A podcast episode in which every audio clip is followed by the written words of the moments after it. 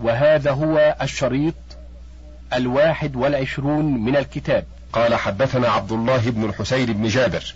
قال حدثنا أبو نوبة. قال سمعت أبا إسحاق الفزاري وعبد الله بن المبارك وعيسى بن يونس ومخلد بن حسين يقولون أبو بكر وعمر وعثمان وعلي.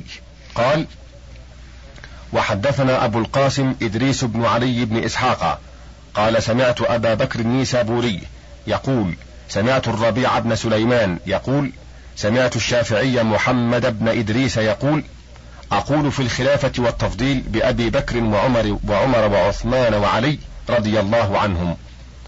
أخبرنا محمد بن زكريا قال حدثنا أحمد بن سعيد حدثنا أحمد بن خالد حدثنا مروان بن عبد الملك قال سمعت هارون بن إسحاق يقول سمعت يحيى بن معين يقول من قال أبو بكر وعمر وعثمان وعلي وسلم لعلي سابقته فهو صاحب سنة ومن قال أبو بكر وعمر وعثمان وسلم لعثمان سابقته فهو صاحب سنة فذكرت له هؤلاء الذين يقولون أبو بكر وعمر وعثمان ويسكتون فتكلم بكلام غليظ. وأخبرنا عبد بن أحمد إجازة قال حدثنا أحمد بن عبدان. قال حدثنا عبد الله بن سليمان قال حدثنا إبراهيم بن الحسن القسمي. قال حدثنا حجاج بن محمد قال حدثنا حماد بن سلمة عن علي بن زيد عن عبد الرحمن بن أبي بكرة. قال وفدت مع أبي إلى معاوية. فقال حدثنا يا أبا بكرة. فقال إني سمعت رسول الله صلى الله عليه وسلم يقول الخلافة ثلاثون. ثم يقول الملك. أخبرنا أحمد بن محمد قال حدثنا أحمد بن الفضل قال حدثنا أبو عمر ومحمد بن علي بن بن محمد الصيدلاني قال حدثنا محمد بن إسحاق بن يزيد البغدادي قال حدثنا سعيد بن سليمان سعدويه قال حدثنا هشيم قال حدثنا العوام بن حوشب عن سليمان بن أبي سليمان عن أبيه عن أبي هريرة قال قال رسول الله صلى الله عليه وسلم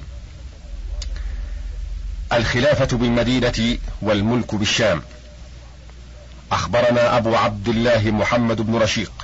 قال حدثنا أبو علي الحسن بن علي بن داود بمصر. قال حدثنا ابن المقري. قال حدثنا جدي. قال حدثنا سفيان بن عيينة عن الحكم بن إبان أنه يسأل عكرمة عن أمهات الأولاد فقال هن أحرار. قلت بأي شيء؟ قال بالقرآن. قلت بأي شيء في القرآن؟ قال قال الله جل وعز يا أيها الذين آمنوا أطيعوا الله وأطيعوا الرسول وأولي الأمر منكم. وكان عمر من أولي الأمر. قال عتقت ولو بسقط. حدثنا سعيد بن نصر.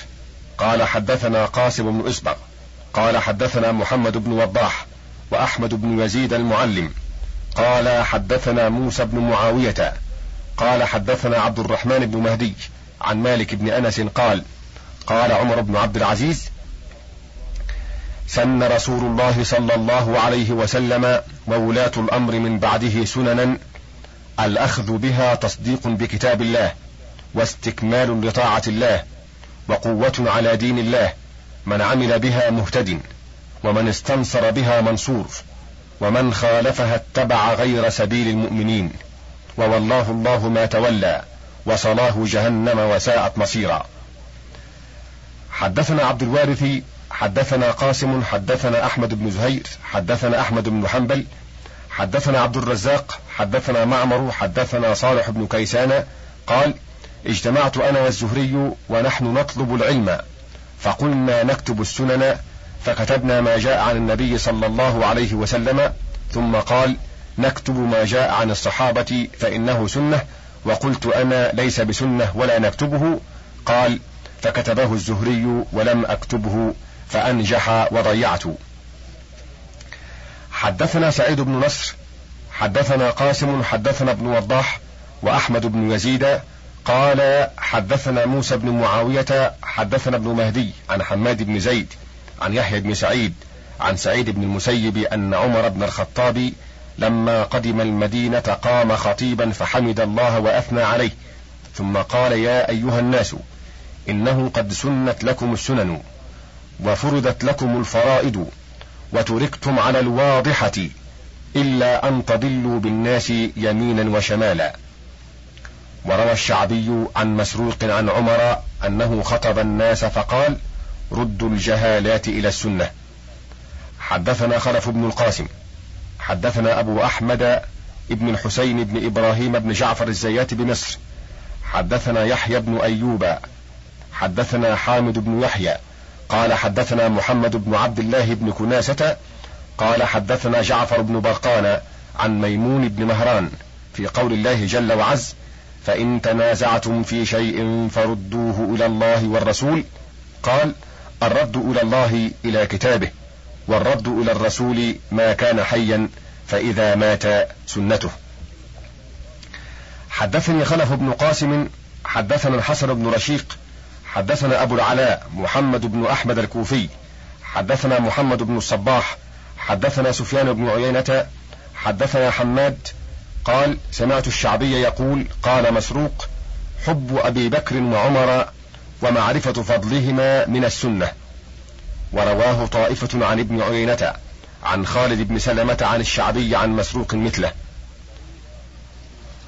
وروي عن أبي بكر بن عياش عن عاصم عن أبي وائل عن عبد الله قال حب أبي بكر وعمر ومعرفة فضلهما من السنة. وحدثنا خلف بن القاسم قال حدثنا الحسن بن رشيق قال حدثنا أبو الفيض ذو النون ابن أحمد بن إبراهيم بن صالح قال حدثني عبد الباري ابن إسحاق بن أخي ذي النون عن عمه أبي الفيض ذي النون قال ثلاث من أعلام السنة المسح على الخفين والمحافظة على صلوات الجمع وحب السلف رحمهم الله. وكان إبراهيم التيمي يقول اللهم اعصمني بدينك وبسنة نبيك من الاختلاف بالحق ومن اتباع الهوى ومن سبيل الضلالة ومن مشتبهات الأمور ومن الزيغ والخصومات. وروى عبد الرحمن بن مهدي عن سفيان الثوري عن الأعمش عن مالك بن الحارث عن عبد الرحمن بن يزيد عن عبد الله بن مسعود قال القصد في السنة خير من الاجتهاد في البدعة. باب موضع السنة من الكتاب وبيانها له. قال الله تعالى ذكره وأنزلنا إليك الذكر لتبين للناس ما نزل إليهم. وقال فليحذر الذين يخالفون عن أمره أن تصيبهم فتنة أو أو يصيبهم عذاب أليم. وقال وإنك لتهدي إلى صراط مستقيم صراط الله. وفرض طاعته في غير آية من كتاب الله وقرنها بطاعته جل وعز فقال وما آتاكم الرسول فخذوه وما نهاكم عنه فانتهوا.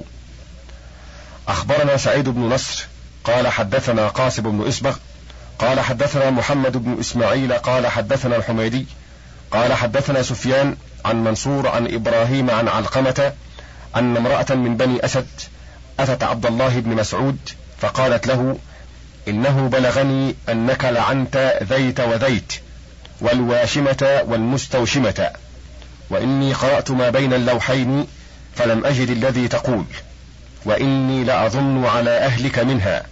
فقال لها عبد الله فادخلي فانظري. فدخلت فنظرت فلم تر شيئا. فقال لها عبد الله أما قرأت وما آتاكم الرسول فخذوه؟ وما نهاكم عنه فانتهوا. قالت بلى. قال فهو ذاك. وروي عن عبد الرزاق قال أخبرني الثوري عن منصور عن إبراهيم عن علقمة قال قال عبد الله بن مسعود لعن الله الواشمات والمستوشمات والمتنمصات والمتفلجات للحسن المغيرات خلق الله. قال فبلغ ذلك امرأة من بني أسد. يقال لها أم يعقوب فقالت يا عبد الرحمن بلغني أنك لعنت كيت وكيت. فقال وما لي لا ألعن من لعنه رسول الله صلى الله عليه وسلم ومن هو في كتاب الله؟ قالت إني لأقرأ ما بين اللوحين فما أجده. قال إن كنت قارئة لقد وجدتيه أما قرأت وما آتاكم الرسول فخذوه. وما نهاكم عنه فانتهوا. قالت بلى. قال فإنه قد نهى عنه رسول الله صلى الله عليه وسلم. قالت إني لأظن أهلك يفعلون بعد ذلك. قال فاذهبي فانظري. قال فدخلت فلم تر شيئا. فقال قال عبد الله لو كانت كذلك لم نجامعها. حدثنا محمد بن خليفة قال حدثنا محمد بن الحسين البغدادي بمكة قال حدثنا أبو العباس أحمد بن سهل الأشناني قال حدثنا الحسين بن علي بن الأسود قال حدثنا يحيى بن آدم قال حدثنا قطبة بن عبد العزيز وأبو بكر بن عياش عن أبي إسحاق عن عبد الرحمن بن يزيد أنه رأى محرما عليه ثياب فنهى المحرم فقال آتيني بآية من كتاب الله تنزع ثيابي. قال فقرأ عليه وما آتاكم الرسول فخذوه وما نهاكم عنه فانتهوا. حدثنا محمد بن عبد الملك. قال حدثنا ابن الأعرابي. قال حدثنا سعدان بن نصر. قال حدثنا سفيان بن عيينة عن هشام بن حجير. قال كان طاووس يصلي ركعتين بعد العصر. فقال له ابن عباس اتركهما. فقال إنما نهي عنهما أن يتخذ سنة فقال ابن عباس قد نهى رسول الله صلى الله عليه وسلم عن صلاة بعد صلاة العصر فلا أدري أتعذب عليهما أم تؤجر لأن الله تبارك وتعالى قال وما كان لمؤمن ولا مؤمنة إذا قضى الله ورسوله أمرا أن يكون لهم الخيرة من أمرهم. حدثنا خلف بن القاسم حدثنا ابن المفسر قال حدثنا أحمد بن علي بن سعيد القاضي قال حدثنا داود بن رشيد قال حدثنا بقية بن الوليد عن محفوظ بن المسور الفهري عن محمد بن المنكدر عن جابر قال قال رسول الله صلى الله عليه وسلم يوشك بأحدكم يقول هذا كتاب الله ما كان فيه في حلال أحللناه وما كان فيه من حرام حرمناه. ألا من بلغه عني حديث فكذب به فقد كذب الله ورسوله والذي حدثه. حدثنا سعيد بن نصر قال حدثنا قاسم بن أسبغ قال حدثنا محمد بن إسماعيل قال حدثنا الحميدي قال حدثنا سفيان قال حدثنا أبو النضر مولى عمر بن عبيد الله بن معمر. عن عبيد الله بن رافع عن أبيه قال سفيان وحدثناه ابن المنكدر مرسلا. قال قال رسول الله صلى الله عليه وسلم لألفين أحدكم متكئا على أريكته يأتيه الأمر من أمري مما أمرت به أو نهيت عنه فيقول لا أدري ما وجدنا في كتاب الله اتبعناه. قال سفيان وأنا لحديث ابن المنكدر أحفظ لأني سمعته اولا وقد سمعت هذا أيضا. أخبرنا أحمد بن عبد الله بن محمد قال أخبرني أبي قال حدثنا أحمد بن خالد قال حدثنا علي بن عبد العزيز قال حدثنا الحجاج قال حدثنا حماد بن سلمة عن محمد بن إسحاق عن سالم المكي عن موسى بن عبد الله بن قيس عن عبيد الله أو عبد الله بن أبي رافع عن أبيه أبي رافع قال سمعت النبي صلى الله عليه وسلم يقول ألا لا أعرفن ما بلغ أحدا منكم حديث إن كان شيئا أمرت به أو نهيت عنه فيقول وهو متكئ على أريكته هذا القرآن ما وجدنا فيه اتبعناه وما لم نجد فيه فلا حاجة لنا به. حدثنا سعيد بن نصر قال حدثنا قاسم قال حدثنا ابن وضاح قال حدثنا أبو بكر بن أبي شيبة قال حدثنا زيد بن الحباب عن معاوية بن صالح قال حدثنا الحسن بن حارثة أنه سمع المقدام بن معدي كرب يقول قال رسول الله صلى الله عليه وسلم يوشك رجل منكم متكئا على أريكته يحدث بحديث عني فيقول بيننا وبينكم كتاب الله فما وجدنا فيه من حلال استحللناه. وما وجدنا فيه من حرام حرمناه ألا وإنما حرم رسول الله صلى الله عليه وسلم مثل الذي حرم الله. وحدثنا عبد الوارث ابن سفيان حدثنا قاسم بن إصبغ حدثنا أحمد بن زهير حدثنا أبو نعي قال حدثنا جعفر بن برقان عن ميمون بن مهران. فإن تنازعتم في شيء فردوه إلى الله والرسول. الآية قال الرد إلى الله الرد إلى كتابه والرد إلى رسوله إذا كان حيا. فلما قبضه الله فالرد إلى سنته. قال أبو عمر قال صلى الله عليه وسلم ما تركت شيئا مما أمركم الله به إلا وقد أمرتكم به ولا تركت شيئا مما نهاكم الله عنه إلا وقد نهيتكم عنه. رواه المطلب بن حنطب وغيره عنه صلى الله عليه وسلم. وقال الله تبارك وتعالى وما ينطق عن الهوى إن هو إلا وحي يوحى وقال فوربك لا يؤمنون حتى يحكموك فيما شجر بينهم ثم لا يجدوا في أنفسهم حرجا مما قضيت ويسلموا تسليما وقال وما كان لمؤمن ولا مؤمنة إذا قضى الله ورسوله أمرا أن يكون لهم الخيرة من أمرهم الآية والبيان منه صلى الله عليه وسلم على ضربين بيان المجمل في الكتاب العزيز كالصلوات الخمس في مواقيتها وسجودها وركوعها وسائر أحكامها وكبيانه للزكاة وحدها ووقتها وما الذي تؤخذ منه الأموال وبيانه لمناسك الحج قال صلى الله عليه وسلم إذ حج بالناس خذوا عني مناسككم لأن القرآن إنما ورد بجملة فرض الصلاة والزكاة والحج دون تفصيل والحديث مفصل وهو زيادة على حكم الكتاب كتحريم نكاح المرأة على عمتها وخالتها وكتحريم الحمر الأهلية وكل ذي ناب من السباع إلى أشياء يطول ذكرها قد لخصتها في موضع آخر. وقد أمر الله جل وعز بطاعته واتباعه أمرا مطلقا مجملا لم يقيد بشيء كما أمرنا باتباع كتاب الله ولم يقل وافق كتاب الله كما قال بعض أهل الزيغ.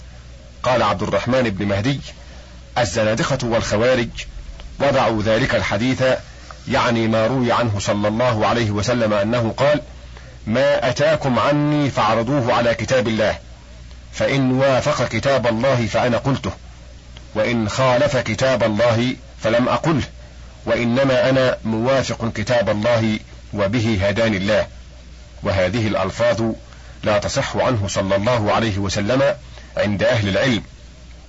بصحيح النقل من سقيمه وقد عارض هذا الحديث قوم من أهل العلم وقالوا نحن نعرض هذا الحديث على كتاب الله قبل كل شيء ونعتمد على ذلك. قالوا فلما عرضناه على كتاب الله وجدناه مخالفا لكتاب الله لأننا لم نجد في كتاب الله ألا يقبل من حديث رسول الله صلى الله عليه وسلم إلا ما وفق كتاب الله.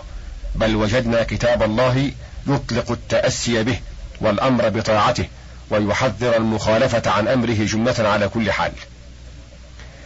حدثنا محمد بن خليفة قال حدثنا محمد بن الحسين قال حدثنا أحمد بن الحسين بن سهل الأشباني قال حدثنا الحسين بن علي بن الأسود قال حدثني يحيى بن آدم قال حدثنا ابن المبارك عن معمر عن علي بن زيد عن أبي نضرة عن عمران بن حسين أنه قال لرجل إنك امرؤ أحمق أتجد في كتاب الله الظهر أربعا لا تجهر فيها بالقراءة ثم عدد عليه الصلاة والزكاة ونحو هذا ثم قال أتجد في كتاب الله مفسرا إن كتاب الله أبهم هذا وإن السنة تفسر ذلك. حدثنا عبد الوارث بن سفيان قال حدثنا قاسم بن إصبغ قال حدثنا إسماعيل بن إسحاق القاضي قال حدثنا سليمان بن حرب قال حدثنا حماد بن زيد عن أيوب أن رجلا قال لمطرف بن عبد الله ابن الشخير لا تحدثون إلا بالقرآن. فقال له مطرف والله ما نريد بالقرآن بدلا ولكن نريد من هو أعلم بالقرآن منا.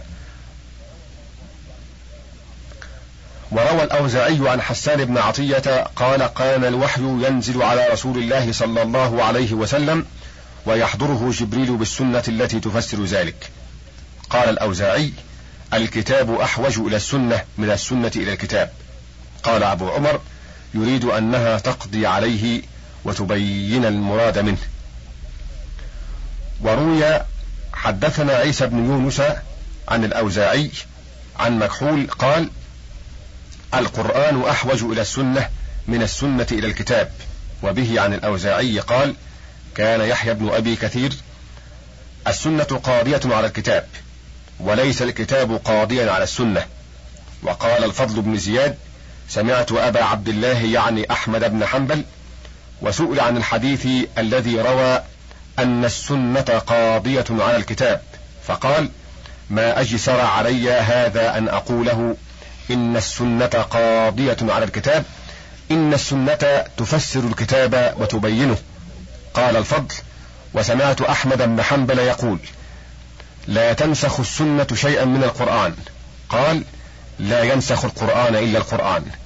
قال أبو عمر قول الشافعي إن القرآن لا ينسخه إلا قرآن مثله لقوله جل وعز وإذا بدلنا آية مكان آية وقوله ما ننسخ من آية الآية.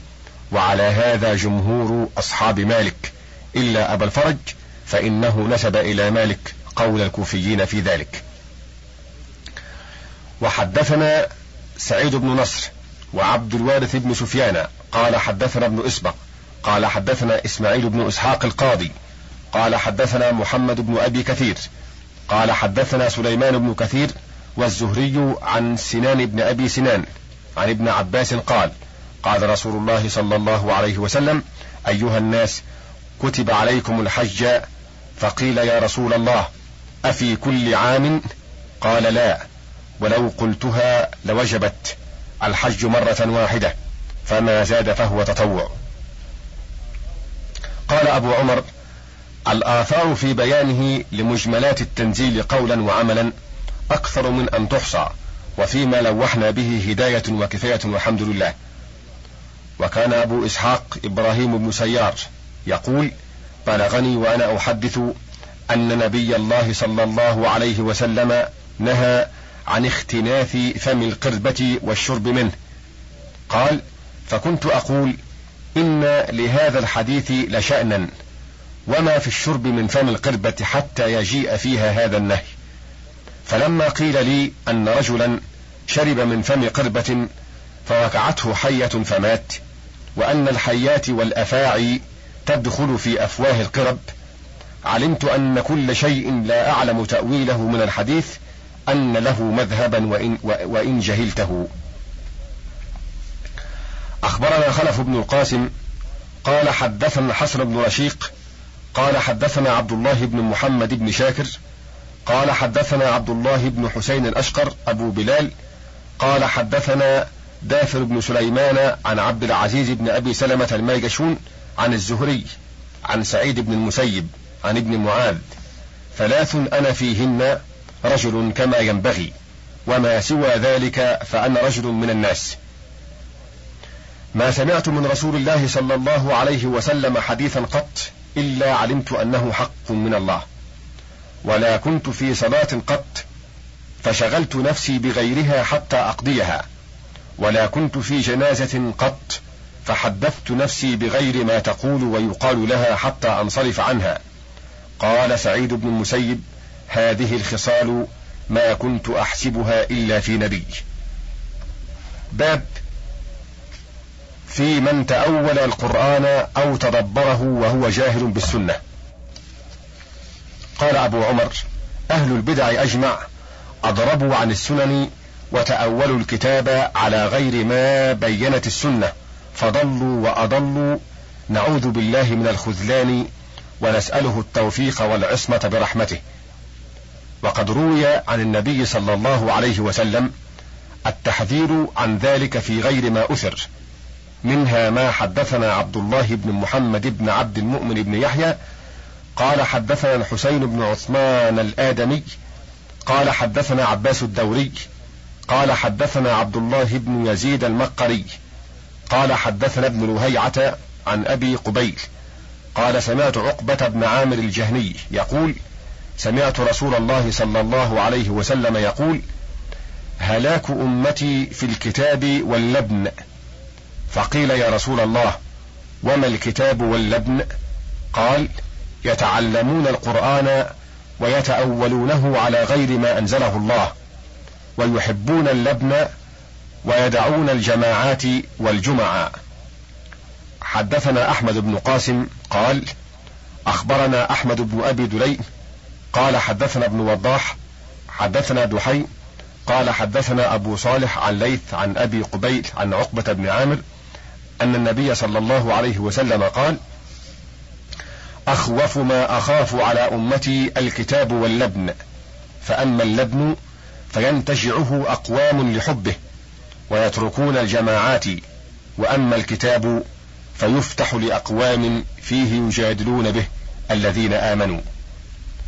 وقرأت على عبد الرحمن بن يحيى قال حدثنا أبو بكر بن أحمد المعروف ببكير بمكة قال حدثنا عبد الله بن أحمد بن حنبل قال حدثني أبي قال حدثنا زيد بن الحباب حدثنا معاوية بن صالح قال حدثني أبو السمح قال حدثنا أبو قبيل إنه سمع عقبة بن عامر يقول إن رسول الله صلى الله عليه وسلم قال إن أخوف ما أخاف على أمتي إثنتان القرآن واللبن. فأما القرآن فيتعلمه المنافقون ليجادلوا به المؤمنين. وأما اللبن فيتبعون الشهوات ويتركون الصلوات. وقال صلى الله عليه وسلم أخوف ما أخاف على أمتي منافق عليم اللسان يجادل بالقرآن. حدثنا سلمة بن سعيد قال حدثنا الحسن بن رشيق قال حدثنا عباس بن محمد البصري قال حدثنا أبو عاصم قال حدثنا عبد الله بن بكر قال حدثنا عباد بن كثير عن أبي قلابة عن مسعود قال ستجدون أقواما يدعونكم إلى كتاب الله وقد نبذوه وراء ظهوركم فعليكم بالعلم وإياكم والتبدع وإياكم والتنطع وعليكم بالعتيق. وحدثني سعيد بن نصر قال حدثنا قاسم بن إسبغ قال حدثنا ابن وضاح قال حدثنا موسى بن معاوية قال حدثنا ابن مهدي عن حماد بن زيد عن عمرو بن دينار قال قال عمر إنما أخاف عليكم رجلين. رجل يتأول القرآن على غير تأويله ورجل ينافس الملك على أخيه.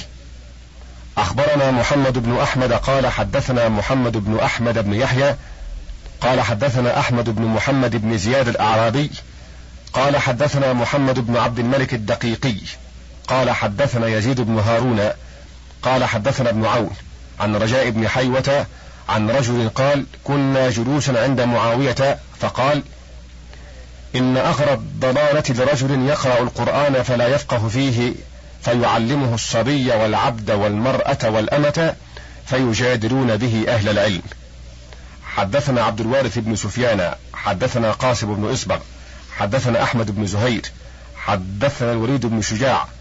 قال حدثنا مبشر بن إسماعيل قال حدثنا جعفر بن برقان عن ميمون بن مهران قال إن هذا القرآن قد أخلق في صدور كثير من الناس فالتمسوا ما سواه من الأحاديث وإن ممن يبتغي هذا العلم يتخذه بضاعة ليلتمس به الدنيا ومنهم من يتعلمه ليماري به ومنهم من يتعلمه ليشار إليه وخيرهم الذي يتعلمه فيطيع الله فيه. قال أبو عمر معنى قوله إن هذا القرآن قد أخلق والله أعلم أي أخلق علم تأويله من تلاوته إلا بالأحاديث عن السلف العالمين به. ففي الأحاديث الصحاح عنهم يوقف على ذلك لا بما سولته النفوس وتنازعته الآراء كما صنع أهل الأهواء. قال الحسن عمل قليل في سنة خير من كثير في بدعة. وذكر ابن الأعرابي أيضا قال حدثنا موسى بن هارون الحمال قال حدثنا سويد بن سعيد قال حدثنا عبد العزيز بن أبي حازم عن أبيه أن عمر بن الخطاب قال ما أخاف على هذه الأمة من مؤمن ينهاه إيمانه ولا من فاسق بين فسقه ولكني أخاف عليها رجلا قد قرأ القرآن حتى أزلقه بلسانه ثم تأوله على غير تأويله. باب فضل السنة ومباينتها لسائر أقاويل علماء الأمة. حدثنا أحمد بن فتح قال حدثنا أبو الحسن محمد بن عبد الله بن زكريا النيسابوري قال حدثنا أحمد بن شعيب النسائي قال حدثنا أحمد بن سعيد الرباطي قال حدثنا وهب بن جرير قال حدثني أبي عن علي بن الحكم عن الضحاك قال لا تجعلوا دعاء الرسول بينكم كدعاء بعضكم بعضا. قال أمرهم أن يطيعوه ويشرفوه ويدعوه باسم النبوة. وقال ابن جريج عن مجاهد أمرهم أن يدعوه في لين وتواضع. وذكر سنيد قال حدثنا عباد بن العوام عن محمد بن عمرو عن أبي سلمة قال لما نزلت لا تقدموا بين يدي الله ورسوله. قال أبو بكر والذي بعثك بالحق لا أكلمك بعد هذا إلا كأخي السرار. حدثنا عبد الله بن محمد قال حدثنا عبد الحميد بن أحمد قال حدثنا الخضر بن داود قال حدثنا الأثرم قال حدثنا موسى بن إسماعيل قال حدثنا ابن إبان قال حدثنا قتادة عن صفوان بن محرز القارئ المئزري أنه سأل عبد الله بن عمر عن الصلاة في السفر فقال ركعتان من خالف السنة كفر وقد بينا معنى قوله في هذا الحديث كفر في كتاب التمهيد فأغنى عن إعادته ها هنا. حدثنا سعيد بن نصر وعبد الوارث بن سفيان قال حدثنا قاسم بن إصبغ قال حدثنا أحمد بن محمد البرقي قال حدثنا معمر قال قاسم وحدثنا إبراهيم بن عبد الله العبسي قال حدثنا جعفر بن عون قال حدثنا عبد الوارث قال حدثنا قاسم بن إصبغ قال حدثنا ابن وضاح قال حدثنا دحي قال حدثنا ابن وهب قال حدثنا ابن لهيعة عن بكير بن الأشج أن رجلا قال للقاسم بن محمد عجبنا من عائشة كيف كانت تصلي في السفر أربعا ورسول الله صلى الله عليه وسلم كان يصلي ركعتين. فقال يا ابن أخي عليك بسنة رسول الله صلى الله عليه وسلم وإن الله سيحفظ دينه. قال عبد الله فما هو؟ إلا أن ذكر رسول الله صلى الله عليه وسلم وأبا بكر فعلمت أنه لم يكن يعدل برسول الله صلى الله عليه وسلم أحدا وأنه غير مستخلف. حدثنا خلف بن القاسم ابن سهل الحافظ قال حدثنا يوسف بن يعقوب الكندي حدثنا أبو الوليد عبد الملك بن يحيى بن عبد الله بن بكير قال حدثني أبي قال حدثني غرابي بن معاوية عن عبد الله بن هبيرة السبائي. قال حدثنا بلال بن عبد الله بن عمر أن أباه عبد الله بن عمر قال يوما قال رسول الله صلى الله عليه وسلم لا تمنعوا النساء حظوظهن من المساجد. فقلت أنا أما أنا فسأمنع أهلي فمن شاء فليسرح أهله فالتفت إلي وقال لعنك الله لعنك الله لعنك الله. تسمعني أقول إن رسول الله صلى الله عليه وسلم أمر ألا يمنعنا وقام مغضبا. وذكر عبد الرزاق قال حدثنا معمر عن أيوب قال قال عروة لابن عباس ألا تتقي الله؟ ترخص في المتعة؟ فقال ابن عباس سل أمك يا عروة. فقال عروة أما أبو بكر وعمر فلم يفعلا. فقال ابن عباس والله ما أراكم منتهين حتى يعذبكم الله نحدثكم عن النبي صلى الله عليه وسلم وتحدثون عن أبي بكر وعمر وذكر الحديث. قال أبو عمر يعني متعة الحج وهو فسخ الحج في عمرة. وقرأت على عبد الوارث بن سفيان قال حدثنا قاسم بن إسبغ قال حدثنا أحمد بن زهير. ابن حرب قال حدثنا يحيى بن معين قال حدثنا حجاج بن محمد قال حدثنا شريك عن الأعمش عن فضيل بن عمر عن سعيد بن جبير عن ابن عباس قال تمتع رسول الله صلى الله عليه وسلم فقال عروة نهى أبو بكر وعمر عن المتعة فقال ابن عباس ما تقول يا عروة؟ قال نقول نهى أبو بكر وعمر عن المتعة فقال أراهم سيهلكون. أقول قال رسول الله صلى الله عليه وسلم ويقولون قال أبو بكر وعمر. وقال أبو الدرداء من يعذرني من معاوية أحدثه عن رسول الله صلى الله عليه وسلم ويخبرني برأيه.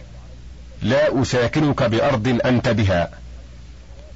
حدثنا عبد الله بن محمد بن عبد المؤمن قال حدثنا عبد الحميد بن أحمد الوراق قال حدثنا الخضر بن داود قال حدثنا أبو بكر الأثرم قال حدثنا أبو عبد الله يعني أحمد بن حنبل قال حدثنا حجاج قال حدثنا شريك عن الأعمش عن الفضيل بن عمرو ورواه عن سعيد بن جبير عن ابن عباس قال تمتع النبي صلى الله عليه وسلم فقال عروة بن الزبير نهى أبو بكر وعمر عن المتعة.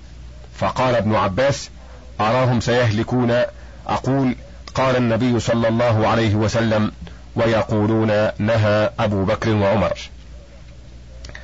حدثنا سعيد بن نصر قال حدثنا قاسم بن إسبغ قال حدثنا محمد بن إسماعيل قال حدثنا الحميدي وحدثنا أحمد بن عبد الله بن محمد بن علي قال حدثنا الميمون بن حمزة قال حدثنا الطحاوي قال حدثنا المزني قال حدثنا الشافعي وحدثنا عبد الله بن محمد بن عبد المؤمن قال حدثنا عبد الحميد بن أحمد قال حدثنا الخضر بن داود قال حدثنا أحمد بن محمد بن هانئ أبو بكر الأثرم الوراق قال حدثنا سعيد بن منصور قالوا حدثنا سفيان بن عيينة عن عمرو بن دينار عن سالم بن عبد الله عن أبيه قال قال عمر إذا رميتم الجمرة سبع حصيات وذبحتم وحلقتم فقد حل لكم كل شيء إلا الطيب والنساء.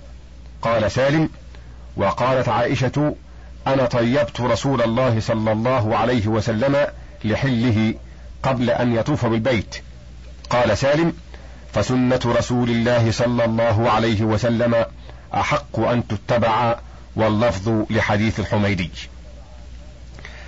حدثنا أحمد بن عبد الله قال حدثنا الميمون بن حمزة قال حدثنا الطحاوي قال حدثنا المزني قال حدثنا الشافعي وحدثنا عبد الله بن محمد بن عبد المؤمن قال حدثنا عبد الحميد بن أحمد قال حدثنا الخضر بن داود قال حدثنا أحمد بن محمد بن هاني أبو بكر الأثرم الوراق قال حدثنا سعيد بن منصور قال حدثنا سفيان بن عيينة عن عمرو بن دينار عن سالم بن عبد الله عن أبيه قال قال عمر إذا رميتم الجمرة سبع حصيات وذبحتم وحلقتم فقد حل لكم كل شيء إلا الطيب والنساء. قال سالم وقالت عائشة أنا طيبت رسول الله صلى الله عليه وسلم لحله قبل أن يطوف بالبيت. قال سالم فسنة رسول الله صلى الله عليه وسلم أحق أن تتبع واللفظ لحديث الحميدي. حدثنا أحمد بن عبد الله قال حدثنا الميمون بن حمزة قال حدثنا الطحاوي قال حدثنا المزني قال حدثنا الشافعي قال حدثنا عبد الحميد عن ابن جريج قال أخبرني أبو الزبير أنه سمع جابر بن عبد الله يقول كان رسول الله صلى الله عليه وسلم إذا خطب استند إلى جذع نخلة من سوار المسجد. فلما صنع له المنبر واستوى عليه اضطربت تلك السارية وحنت كحنين الناقة حتى سمعها أهل المسجد. فنزل رسول الله صلى الله عليه وسلم فاعتنقها فسكتت.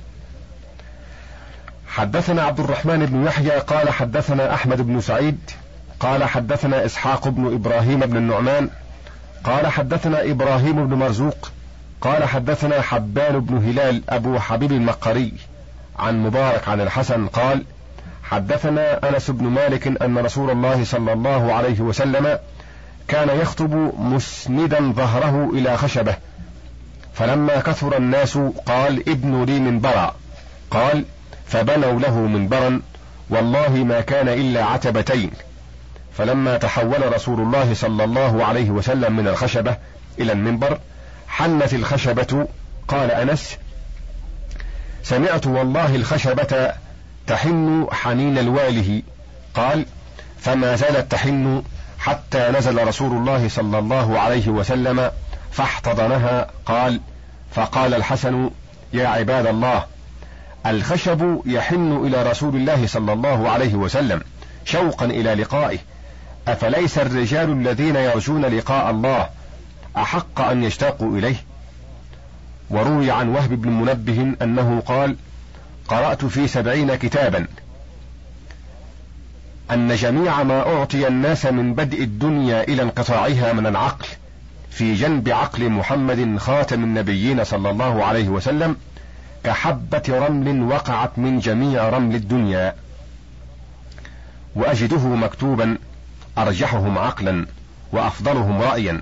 قالوا ولم يبعث الله نبيا حتى يستكمل من العقل ما يكون أفضل من عقل جميع أمته وعسى أن يكون في أمته من هو أشد منه اجتهادا ببدنه وجوارحه. ولما يضمر النبي صلى الله عليه وسلم في عقله ونيته وفكره أفضل من عبادة جميع المجتهدين. أخبرنا خلف بن سعيد قال حدثنا عبد الله بن محمد قال حدثنا أحمد بن خالد قال حدثنا علي بن عبد العزيز قال حدثنا زكريا بن يحيى رحمه قال حدثنا صالح بن عمر قال حدثنا داود بن أبي هند عن أبي نضرة عن أبي سعيد قال لما قبض رسول الله صلى الله عليه وسلم أنكرنا أنفسنا وكيف لا ننكر أنفسنا؟ والله سبحانه يقول واعلموا أن فيكم رسول الله لو يطيعكم في كثير من الأمر لعنتم. حدثنا عبد الوارث قال حدثنا قاسم قال حدثنا أحمد بن زهير قال حدثنا عمرو بن عون قال حدثنا أبو عوانة عن يعلى بن عطاء عن الوليد بن عبد الرحمن عن الحرث بن عبد الله بن أوس قال أتيت عمر بن الخطاب فسألته عن المرأة تطوف بالبيت ثم تحيض فقال ليكن آخر عهدها الطواف بالبيت. قال الحرث فقلت كذلك أفتاني رسول الله صلى الله عليه وسلم. فقال عمر تبت يداك أو ثكلتك أمك. سألتني عما سألت عنه رسول الله صلى الله عليه وسلم كيما أخالفه. حدثنا محمد بن عبد الملك قال حدثنا ابن الأعرابي قال حدثنا سعدان بن نصر قال حدثنا سفيان بن عيينة عن سالم بن أبي الجعد. عن منذر عن الربيع بن خيثم قال كنا نقول نعم المرء محمد صلى الله عليه وسلم كان ضالا فهداه الله وعائلا فأغناه الله شرح الله صدره ويسر الله له أمره ثم يقول من يطع الرسول فقد أطاع الله فوض الله إليه فإنه لا يأمر إلا بخير صلى الله عليه وسلم. باب ذكر بعض من كان لا يحدث عن رسول الله إلا وهو على وضوء. حدثنا عبد الله بن محمد بن عبد المؤمن قال حدثنا أبو الحسن عبد الباقي بن قانع ببغداد. قال حدثنا محمد بن إسماعيل بن سمرة قال حدثنا محمد بن الربيع العصفري عن الأعمش عن درار بن مرة قال كانوا يكرهون أن يحدثوا عن رسول الله صلى الله عليه وسلم وهم على غير وضوء. قال إسحاق فرأيت الأعمش إذا أراد أن يحدث وهو على غير وضوء تيمم. وأخبرنا أحمد بن قاسم بن عيسى حدثنا محمد بن إسحاق حدثنا البغوي حدثنا عبد الرزاق عن معمر عن قتادة قال لقد كان يستحب ألا يقرأ الأحاديث عن رسول الله صلى الله عليه وسلم إلا على طهور.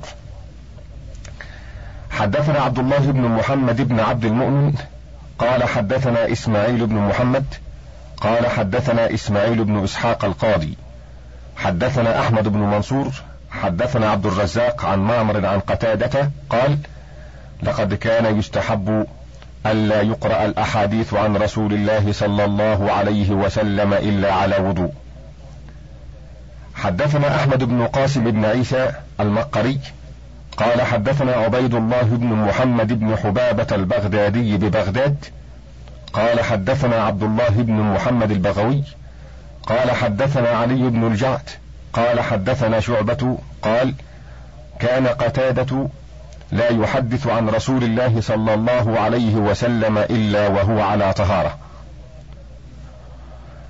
وذكر أحمد بن مروق المالكي قال حدثنا محمد بن عبد العزيز قال سمعت مصعب بن عبد الله الزبيري يقول سمعت مالك بن أنس يقول كان جعفر بن محمد لا يحدث عن رسول الله صلى الله عليه وسلم إلا وهو طاهر. وأخبرني خلف بن القاسم قال حدثنا ابن شعبان. قال حدثنا أحمد بن سلام. قال حدثنا المفضل بن محمد الجندي. قال سمعت أبا مصعب يقول كان مالك بن أنس لا يحدث بحديث رسول الله صلى الله عليه وسلم إلا وهو على وضوء اجلالا لحديث رسول الله صلى الله عليه وسلم. وذكر الزبير بن بكار قال حدثني أبو غزية عن عبد الرحمن بن أبي الزناد قال ذكر سعيد بن المسيب حديثا عن رسول الله صلى الله عليه وسلم وهو مريض فقال أجلسوني فإني أكره أن أحدث بحديث رسول الله صلى الله عليه وسلم وأنا مضطجع. فذكره ابن وهب قال حدثني ابن أبي الزناد قال كان سعيد بن المسيب وهو مريض يقول أقعدوني فإني أعظم أن أحدث حديث رسول الله صلى الله عليه وسلم وأنا مضطجع في حديث ذكره. باب في إنكار أهل العلم ما يجدونه من الأهواء والبدع. حدثنا عبد الله بن محمد بن أسد. حدثنا علي بن عبد العزيز. قال حدثنا القعنبي عن مالك عن عمه أبي سهيل بن مالك عن أبيه. أنه قال ما أعرف شيئا مما أدركت عليه الناس إلا النداء بالصلاة. حدثنا عبد الوارث بن سفيان قال حدثنا قاسم بن إصبغ قال حدثنا أحمد بن زهير قال حدثنا أبو بشر بكر بن خلف بن مقري قال حدثنا محمد بن بكر البرساني قال حدثنا عثمان بن أبي داود قال سمعت الزهري يقول دخلنا على أنس بن مالك بدمشق وهو وحده وهو يبكي. قلت ما يبكيك؟ قال لا أعرف شيئا مما أدركت إلا هذه الصلاة وقد ضيعت. وقال الحسن البصري لو خرج عليكم أصحاب رسول الله صلى الله عليه وسلم ما عرفوا منكم إلا قبلتكم. وذكر يعقوب بن شبيبة بن الصلت قال حدثنا محمد بن سعيد الأصبهاني قال حدثنا علي بن مسهر عن هشام بن عروة عن عثمان بن الوليد قال قال لي عروة بن الزبير ألم أخبر أن الناس يضربون إذا صلوا على الجنائز في المسجد؟ قلت نعم. قال فوالله ما صلي على أبي بكر الصديق إلا في المسجد. قال حدثنا يعيش بن سعيد الوراق قال حدثنا محمد بن معاوية قال حدثنا الفريابي قال حدثنا عباس العنبري قال حدثنا عبد الرزاق عن مالك قال قدم علينا ابن شهاب قدمة يعني من الشام فقلت له طلبت العلم حتى إذا كنت وعاء من أوعيته تركت المدينة ونزلت إداما فقال كنت أسكن المدينة والناس ناس فلما تغير الناس تركتهم. حدثنا أحمد بن سعيد بن بشر. قال حدثنا محمد بن عبد الله بن أبي دليم قال حدثنا ابن وضاح. قال حدثنا أحمد بن عمرو بن السرح. وحدثنا أحمد بن عبد الله بن محمد بن علي. قال حدثني أبي. قال حدثنا محمد بن فطيس. قال حدثنا يونس بن عبد الأعلى. وحدثنا عبد الله بن محمد بن يوسف قال حدثنا محمد بن محمد بن أبي دليم قال حدثنا عمر بن أبي تمام قال حدثنا محمد بن عبد الله بن عبد الحكم قال حدثنا أنس قال حدثنا أنس بن اياض قال سمعت هشام بن عروة يقول لما اتخذ عروة بن الزبير قصره بالعقيق قال له الناس قد جفوت عن مسجد رسول الله صلى الله عليه وسلم فقال إني رأيت مساجدكم لاهية وأسواقكم لاغية والفاحشة في فجاجكم عالية وكان فيما هنالك عما أنتم فيه عافية.